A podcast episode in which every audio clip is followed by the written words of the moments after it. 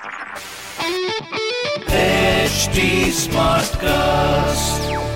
You are listening to a Mint production brought to you by HT Smartcast. Hello everyone, I am Lata Jha and welcome to the latest episode of our show Business of Entertainment. Your weekly dose of the financial performance of what's buzzing in the world of entertainment at the movies, on TV, and on streaming platforms around you.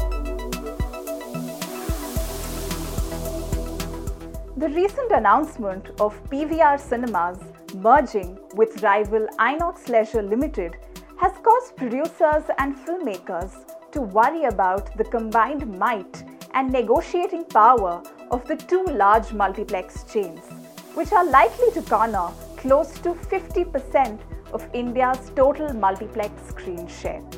Producers said the merged entity could dictate terms on show timings, revenue share, and even the window between theatre and OTT release of films.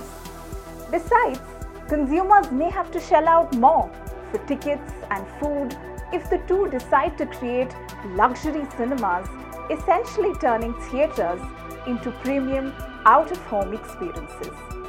Monopoly is not good for any business, trade experts say.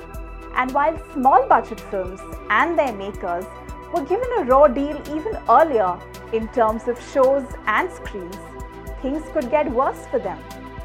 The sense is that multiplexes may start by dictating terms with them first, asking them to pay high rates for their trailers to be shown or for in cinema advertising. Arm twisting could also extend to bigger films being asked to part with a higher share of box office revenue from the first week of movie release itself, or opt for a longer window between theatrical and digital premiere of films. The first three months of calendar year 2022 may have restarted recovery for the film business after two devastating years of the COVID 19 pandemic. But box office collections for the quarter remain much lower than what the Hindi film industry made in 2019. Despite hits like Alia Bhatt's Tara, Gangubai Kathiawadi, and The Kashmir Files, the Hindi film industry still lags far behind the 750 crore Bollywood made in 2019, compared to 400 crore in the January to March quarter. The film industry, which follows a January to December accounting year, was disrupted by the Omicron variant of the coronavirus that kept theatres in parts of India shut during January and most of February. As far as web offerings go this week, Netflix is premiering Dasvi, starring Abhishek Bachchan, Nimrat Kaur, and Yami Gautam, directed by Tushar Jalota. The earnest but ordinary take on the importance of education may be fun sporadically, but too bland to really stay with you.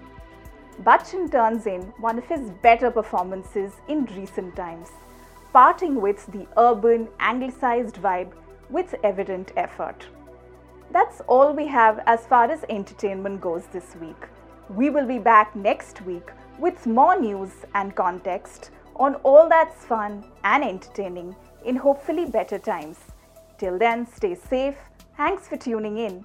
And remember, this video is also available as a podcast on various platforms.